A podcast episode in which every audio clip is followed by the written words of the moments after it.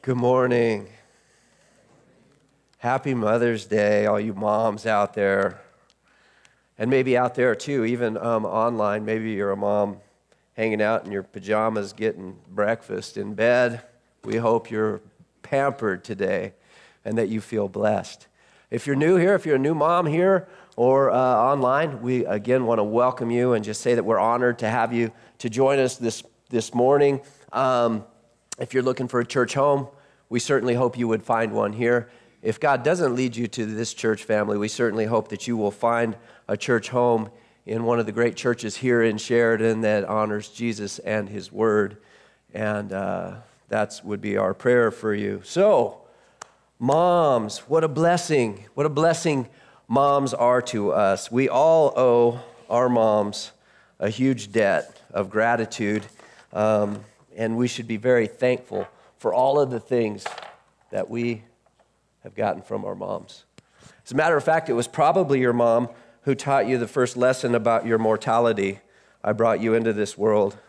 I can take you out. Right?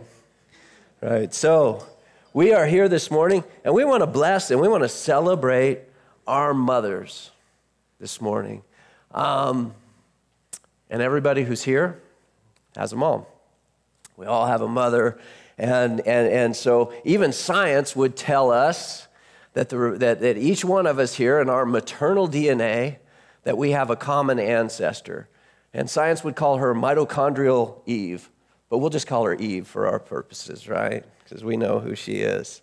So here we are, and we are just grateful. We also want to acknowledge and just say that we really realize that this is not an easy day for everybody. This day also can be conflicting, and it can be a painful day for some. And some of us have lost mothers or children, or some have longed to be mothers, and that has yet to manifest itself or happen in their lives. And so we just we want to stand with anyone who's having any struggle with motherhood.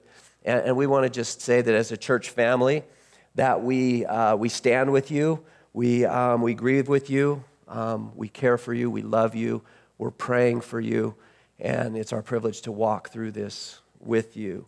And so we'll want to acknowledge and understand that mom is just a special grace. There's a special grace that just comes with mom, that mom brings to us and brings to our lives. And moms are just this picture of part of the characteristics of God. So to talk about moms, we have to talk about ladies. We have to talk about women, because to be a mom, you have to be a woman. And so we want to look into this and look at what God has done in this. And so Genesis 2:18 tells us this. It says, "Then the Lord God said, it is not good for the man to be alone. I will make him a helper suitable for him." So a woman is God's crescendo of his symphony of creation. She's the crown of creation. She's the last thing that is created there. And so sometimes we look at this and we see this word and it says, a helper suitable for him, right? And then it just sounds like, man, it's not good for him to be alone. He's just a mess. All he's going to do is get into trouble. Let's get him an assistant, right? He's going to need an assistant. That is so not the case. As a matter of fact, the reason that it's not good for man to be alone is because mankind, humanity, both male and female, are created to be a visible expression of the character of God to his creation. And it takes both to have that. Remember, he said, let us make them, we'll make them in our image. So God represents unity and diversity in the triune, in the Godhead, and within our families and within even male and female relationship, we represent diversity and unity, differences, but yet strength, different strength, but a common goal. And where it says a helper suitable for him, the Hebrew is azar kenegdo, okay? And azar is a word that God uses for himself 21 times it's used in the Old Testament. 8 times it's used as the idea of God coming and providing salvation or saving man, but it also comes from a root word that means strength. And so it's this picture of strength. It's a picture that says that she comes and that she brings us strength, and that her strength combined with the strength that God has given to a man is really what really is meant to fuel us and operate us in this world today. It's the giftings that both bring that express the whole character and the nature of God to the world around us. And so it just isn't this idea that she's a helper. It's this idea too that she brings this completeness to it. It's kind of like man and woman are two wings on a bird, maybe. And each wing is not identical. They're different, but they're very much the same at the same time, right? But that you need two of them to operate and to fly in that same manner. Otherwise, guys would just fly like this. We know it's the truth, right? That's all we would do. We would just fly like this. We need that other side to balance us out. And this is this picture of harmony. This idea, Ezer, this word Ezer, it's a word that was used as a military term that when another army would come in and rescue an army that was in need of help, kind of a thing, that it would be an Ezer that would come. It was named this thing. And so what a privilege and what an honor that God has taken the name and used it to express what the nature of what a woman would be. It's also an expression of who he calls himself to be, right? And so this is the picture. And this is the picture really of how the church needs to run. The church needs to understand that God did not create a hierarchy of man up here and woman down here. Man created both to be the expression of his nature with the creation, into the creation around him. And so the other thing too is this other word that we have, this konegdo. It's the idea of like a mirror image. It means the same as but different. It means, and so when we live into this thing, we find our right place, we find our right balance, we find our right step in this. Later on it says, but for Adam there was not found a helper suitable for him. So the Lord caused a deep sleep to fall upon the man, and he slept. And then he took one of his ribs and he closed up the flesh in that place. And the Lord God fashioned into a woman the rib which he had taken from man and brought her to the man.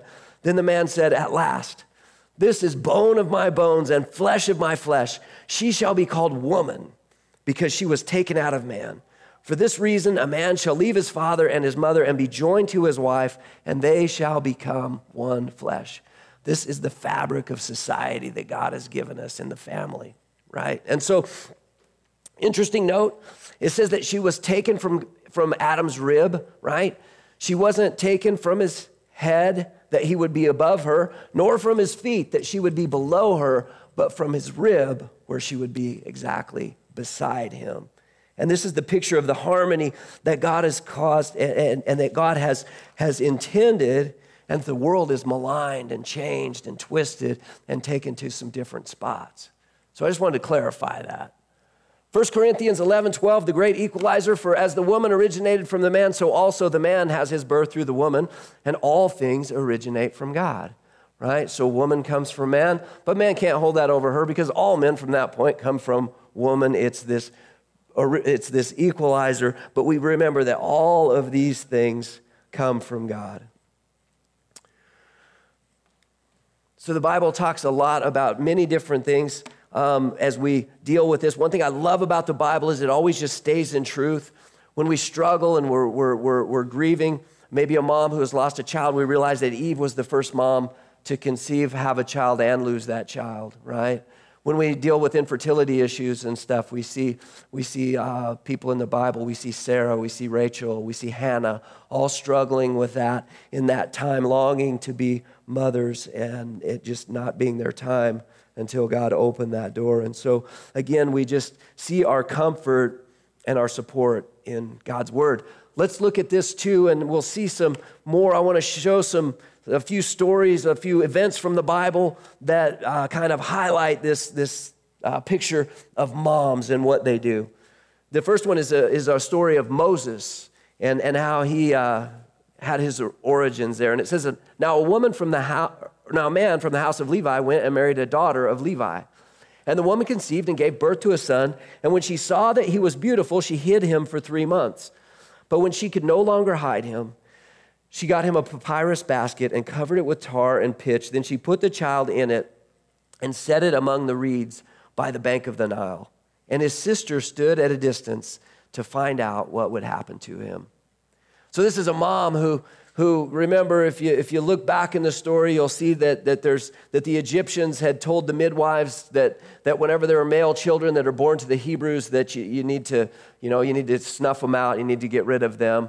And here is Moses' mother, and she's given birth to him, and she's hidden him away, and she's cared for him as long as she possibly could, until it was going to be impossible for her to continue to hide him. And so then she comes up with this plan, and I'm sure that this isn't just an off-the-wall plan. She understands what's going on, that Pharaoh's daughter will be there, and she makes a little boat, and she sends him off and sends his sister to watch, right? And we know the story. What happens is that Pharaoh's daughter comes and sees this little baby, and what a picture of an adoptive mom heart, right? Because Pharaoh's daughter has compassion on him, and she takes Moses in, and then the sister comes up and says, hey, would you happen to need a Hebrew woman to nurse that baby? And she said, well, hey, sure would. Goes back and gets mom, and then the mom gets to nurse Moses for the time that he's nursed, and then takes him to the house of Pharaoh, where he is raised in Pharaoh's household, and then the rest of the story, he leads God's people out of captivity. But what a mom heart. Next one I want to show you is in 1 Kings. And the background of this is that two women have given birth. One has lost her child and one has not. And both are claiming to be the mom of the same baby. So Solomon, the wisest guy in the world, said, well, get me a sword, because they brought it before him. And he says, so they brought the sword before the king. And the king said, well, cut the living child in two and give half to one and half to the other. But the woman whose child was the living one spoke to the king, for she was deeply stirred over her son, and she said, pardon me, my lord, give her the living child, and by no means kill him. But the other woman was saying, he shall be neither mine nor yours, cut him. Then the king replied, give the first woman the living child, and by no means kill him. She is his mother, right? Solomon recognized the mom heart, the heart that said, you know what? This is not about me. This is just this selfless love that moms have. Whatever it takes to preserve the life of my son, even if I have to give up my role and my position as mother and give it over, it'd be better to do that than to lose my child. And this is this picture of this mom heart, this sacrificial love that you moms have shown and taught us. Galatians 4:4 tells us this. It says that, but when the fullness of time came, God sent his son, born of a woman, born under the law. What an amazing thing that God chose to enter into his creation through his creation. What an amazing thing that Jesus chose to come into this world and be the son of a mom. And to subject himself under that and to be raised by a mother. I mean, have you ever thought about that? Have you ever thought about what that must have been like for her? You know, she was very young. She was 14, 15 years old maybe. She's been visited by an angel, and the angel tells her, you're gonna conceive by the Holy Spirit, and you're gonna carry and give birth to the Savior of humanity. You're gonna give birth to the Messiah. What an amazing, I mean, and then when it started to get real, you know, because we can hear things like that, but for her, when it started to get real and she started to realize, you know what, I'm really going to have this baby. And knowing full well that legally under the law, she could be stoned. She could be stoned to death for this. Imagine the hard conversations with friends and family, with her dad, trying to explain and talk about what was going on. Imagine the looks within the community and how she was probably ostracized and kind of pushed away, and people looked at her and comments under the breath. It's never comfortable to be misunderstood, is it? It's not comfortable to be ostracized. But she was she was faithful, and she believed that what God had told her, what the angel had told her would come. And so she got to give birth to the Savior of the world. And she really got to parent Jesus. You know, I'm sure it was a pretty good deal, right? I mean, it was the straight shot we always hope it'll be, right? You know, it's Jesus, right? I mean, he doesn't sin, so parenting Jesus must have been pretty good, you know, straight shot. The rest of us were like, oh, you know, get back over there. Oh, back over here. This is parenting, right? Parenting is not a straight shot. If you didn't know that, it's not a straight shot, okay? It's this. It's back and forth. But with Jesus, it was probably a pretty straight shot. I heard a comedian, he was talking about that. He was like, imagine being James, Jesus' brother. It's no wonder he didn't believe, right? Right? It's like, everybody's always like, mom's like, why can't you be more like Jesus? Right? Oh, yeah, he's perfect.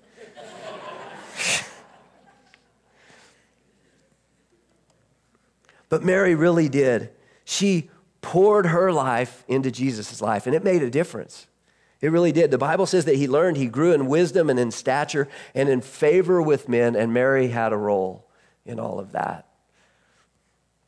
What a cool thing. Another one of my favorite stories in the Bible is this, and it's about a Gentile woman that has an interaction with Jesus, and it says, Mark 7:24-29 says, now Jesus got up and he went from there to the region of Tyre. And when he had entered a house, he wanted no one to know about it. And yet he could not escape notice. But after hearing about him, a woman whose little daughter had an unclean spirit immediately came and fell at his feet. Now the woman was a Gentile of Syrophoenician descent, and she repeatedly asked him to cast the demon out of her daughter. And he was saying to her, let the children be satisfied first, for it is not good to take the children's bread and throw it to the dogs. But she answered and said to him, yes, Lord, but even the dogs under the table feed on the children's crumbs. And he said to her, because of this answer, go. The demon has gone out of your daughter. So this is a Gentile woman, and the Jews called the Gentiles dogs. But the word that the Jewish people used for a dog in this was like, you're like a wild cur dog. You're like a wild stray. That's what they called the Gentiles because they didn't have the law and they didn't live under the law. But Jesus doesn't call her that, actually. So when he starts calling her a dog, we'll clarify this. But it says that she had heard about him, that she came to know about him. That as a matter of fact, in another one of the Gospels, it says that she came saying, Son of David, which is would have been the understood title of the Messiah. What she's saying is that I know who you are, and I know the condition of my child. I know where my child is at, and I know that you are the solution to her problems, and I am going to continue to ask you and ask you and ask you. Even the disciples were like, look, could you just get rid of her? Can you just send her away? And she was like, you're the answer. And Jesus, when he says this to her, he says, it's not good to take the children's bread and throw it to the dogs. The word that he uses is a different word, and it kind of means like a little pet puppy that the kids might have had. Now, you got to understand, Jewish culture wasn't a canine culture like ours. They didn't really love dogs like we do. But anyway, so he says, look, you know, he says, it's just not good. I've come first to the people of the Jewish people, the people of Israel. That's who I've come first and foremost to. And it's not good for me to take my focus off of that ministry and just begin to focus on yours. But she says, you know what? I know who you are. And here's what I know about you, is that even the crumbs that I could get off of your table would be more than enough to satisfy the problem that's in front of me. And this mom, with just her persistent mom heart, pushing in. See, she refused to be offended too. See, she could have had the opportunity to be like, oh, well then, fine, I'm out of here. No, but you see, her child and the condition of her child was more important to her than the possibility of her own offense. And she pushed in, and she pushed into Jesus, and Jesus rewarded her faith and said, go, the demon has come out of your daughter. So you moms teach us so many of the characteristics of God. For one thing, you're generous. Thank you, moms, for how generous you are. Generous with your time, with your things, just with your love, with grace, with all of the things that you're so generous to us with. 1 Timothy 6:18, instruct them to do good, to be rich in good works, to be generous and ready to share. Moms, thank you for teaching us how to be generous. 2 Corinthians 9:6, now I say this, the one who sows sparingly will also reap sparingly, and the one who sows generously will also reap generously. Moms, we know that you have sown generously, and it's our deep prayer that you would also reap generously. Thank you, moms, for teaching us about generosity. Thank you for encouraging us. There's nobody who's encouraged us like our moms. Believed in us, believed in every little dream that we had, everything that we stood for, just got behind us and supported us and loved us and encouraged us. Thank you, moms, for being so encouraging. Thank you, mom, for modeling encouragement to us. Romans 15:5, now may the God who gives perseverance and encouragement grant you to be of the same mind with one another according to Christ Jesus. 1 Thessalonians 5:11, therefore, encourage one another and build one another up, just as you also are doing. Thank you for doing that, moms. Thank you for building us up. Thank you for encouraging us. And it's our deep prayer that you too would be encouraged, that you would know the high position that you have and the blessing that you've been. You're nurturing and comforting, right? When we need nurtured and comforted, who do we go to? We go to mom. We go to the one who's the best at nurturing and comforting. Isaiah 66:13, as one whom his mother comforts, so I will comfort you, and you will be comforted in Jerusalem. Again, God is now taken verbiage that is used for himself. He uses it for himself, and he compares himself to a mother. And he says, this is the kind of comfort that I'm going to bring. I'm going to bring the kind of comfort that you understand and know, the kind of comfort that a mom brings. Thanks, moms, for being nurturing and comforting and not just leaving us to our dads. You're gathering. Moms are always gathering, aren't you? You're like, come on, get over here. Come on, where's Jimmy? Where's that? Come on, over here. Over here, come on, it's time for lunch, time for dinner, gathering us up, time for a picture, right?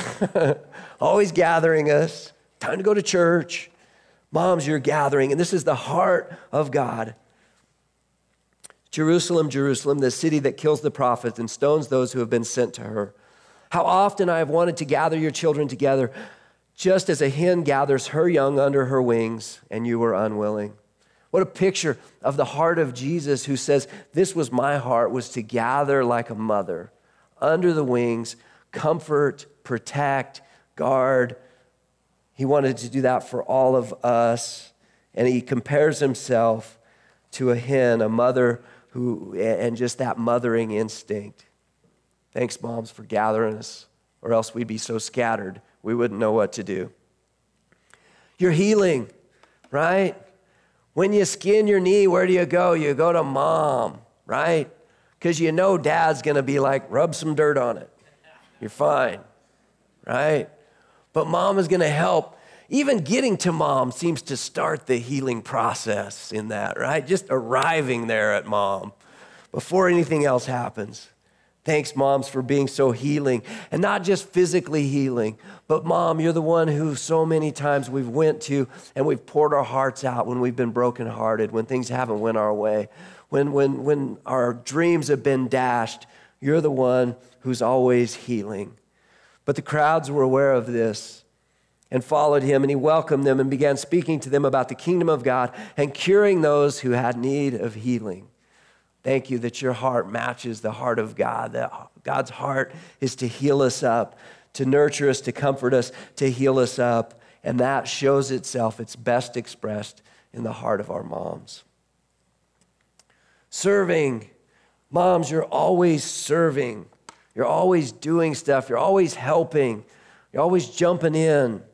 Thank you for teaching us how to serve and what that looks like. Thank you for modeling service to us. Matthew 20:28, just as the Son of Man did not come to be served, but to serve and to give his life as a ransom for many. Thanks, moms, for serving, for showing us what it looks like even to serve. You know, my dad, whenever he'd be sitting there on the TV, and this was before we had remotes. Some of you will remember this. Others are like, what? But my dad would always sit there and he would say, while you're up. I was sitting there too. And he'd be like, hey, while you're up, change the channel. Thanks, moms, for teaching us how to serve. You're forgiving. You've forgiven us. The reality of us is that we're sorry. We've all hurt our moms. We've all done things that have been hurtful, that haven't been right. And we are so grateful that you have modeled for us forgiveness. You've shown us what forgiveness looks like. You've demonstrated it to us time and time and time again. And without it, we would know a whole lot less about forgiveness. Thank you for modeling and showing us forgiveness that we might know what the forgiveness of God looks like. Luke 1:77, to give his people the knowledge of salvation by the forgiveness of their sins. Moms, you're a reflection of the character of God. You are made in his image. You are a blessing to us. I want to read to you a few things about some moms in history. Mary Ball Washington was the mother of America's first president, George Washington. Her husband died when George Washington was 10 years old. So Mary raised George and her other children as a single mother. She relied on the Lord to do so. She was very committed to prayer and would often go to a particular spot she had to quietly pray to God for her children. George Washington is even credited with saying, all that I am, I owe to my mother. Sojourner Truth, born Isabella Bomfrey, escaped slavery with her infant daughter. Afterwards, she went to court to get her son back, and amazingly, she won her case. She went on to become an advocate, not only for her children, but for African Americans who were suffering in slavery, as well as for women who often faced discrimination. She took the name Sojourner Truth because she believed God was leading her on a journey, testifying the hope that was in her. While you've probably all heard of Billy Graham and his son Franklin Graham, Billy Graham's mother, Morrow Coffee Graham, was a huge influence in making the Graham family what we know them as today. Billy Graham was said that no one influenced him more for the Lord than his mother. Morrow Graham regularly gathered her family for Bible study and prayer, and she and her husband would pray for Billy every morning.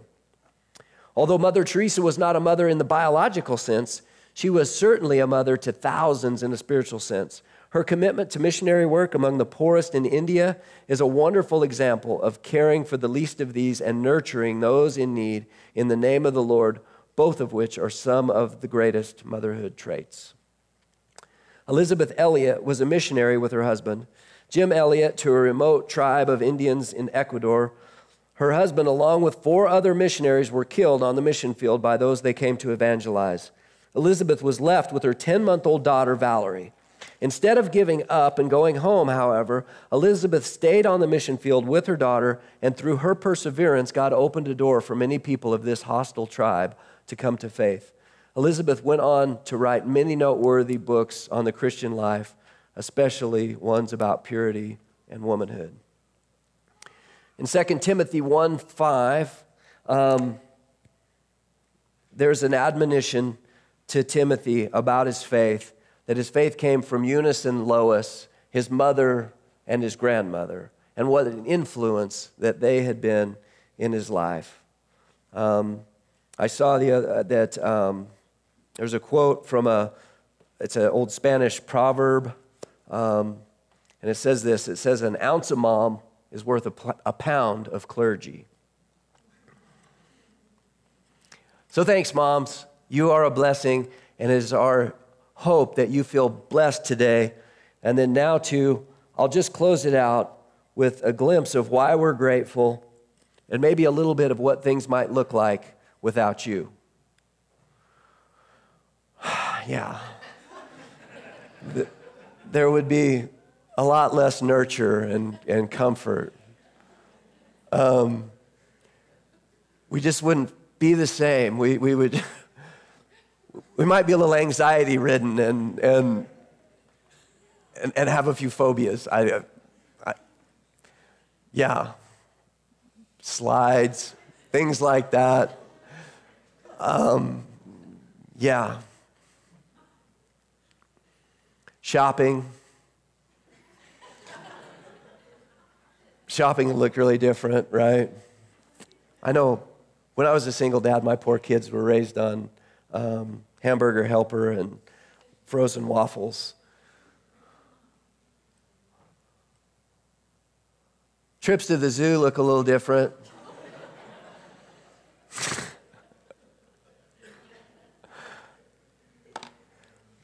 What would we do without you, moms? You're a blessing. Let's pray. Lord, we thank you. We thank you for the moms. We thank you for all the mom hearts in here. And Lord, we pray that you would heal any brokenness, Lord, any place in us that just struggles with this day, any place of pain, any place of loss.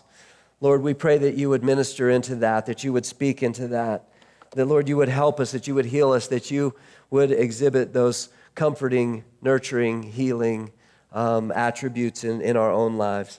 And Lord, we pray that this day we would recognize just the power and the blessing and the position of moms, that we would honor our moms and that we would hold high the position of mom. We would recognize it for what it is, and we would recognize our ladies around us for the power that they have, for the blessing that they are, for how that they round this whole thing out and they bring it into a place of oneness.